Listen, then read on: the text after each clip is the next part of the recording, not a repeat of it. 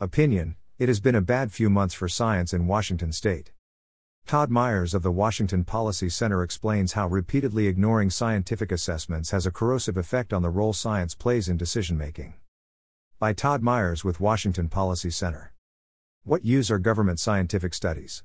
Not much, apparently, since many politicians who claim to follow the science glibly ignore research they don't like.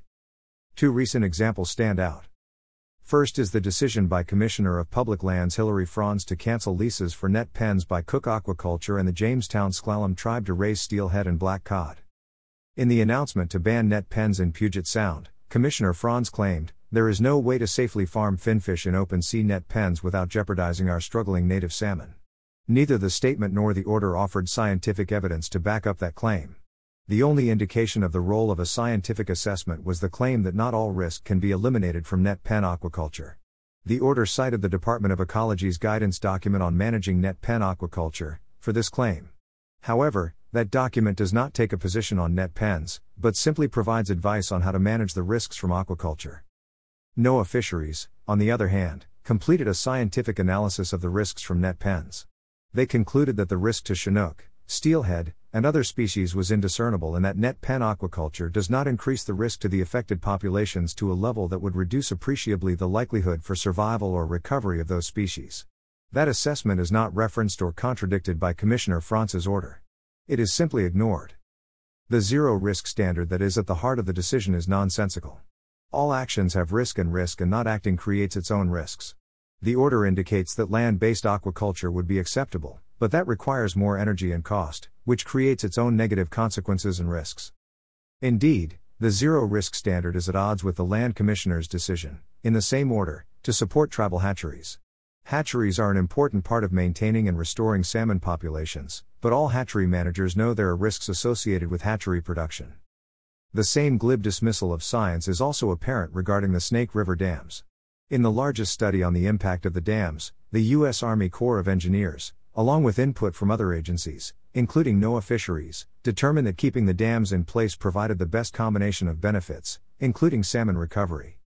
The report notes the improvements in salmon returns for keeping the dams could make a meaningful contribution to meeting these, salmon recovery, goals while the region works together on additional actions to help achieve long term salmon recovery and economic sustainability.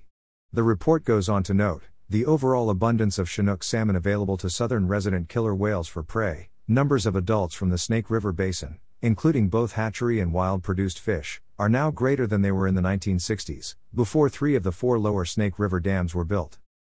Despite that, anti dam activists and the Inslee administration continue to claim destroying the dams is the only option and that the dams are harming prey availability for the southern resident killer whales. The Biden administration even went so far as to create a report claiming the dams should be destroyed in an effort to undermine the scientific evidence to the contrary. Ironically, that report admits their analysis isn't scientific.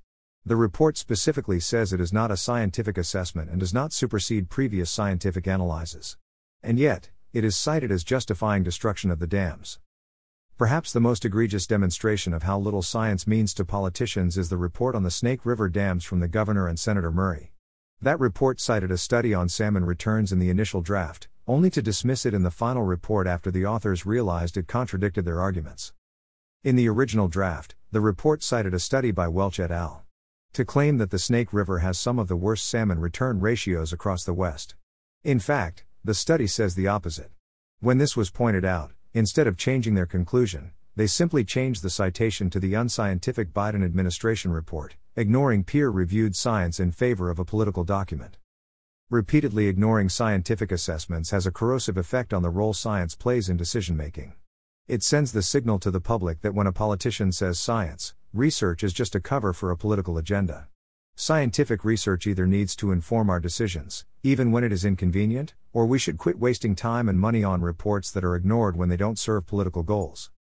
Todd Myers is the director of the Center for the Environment at the Washington Policy Center.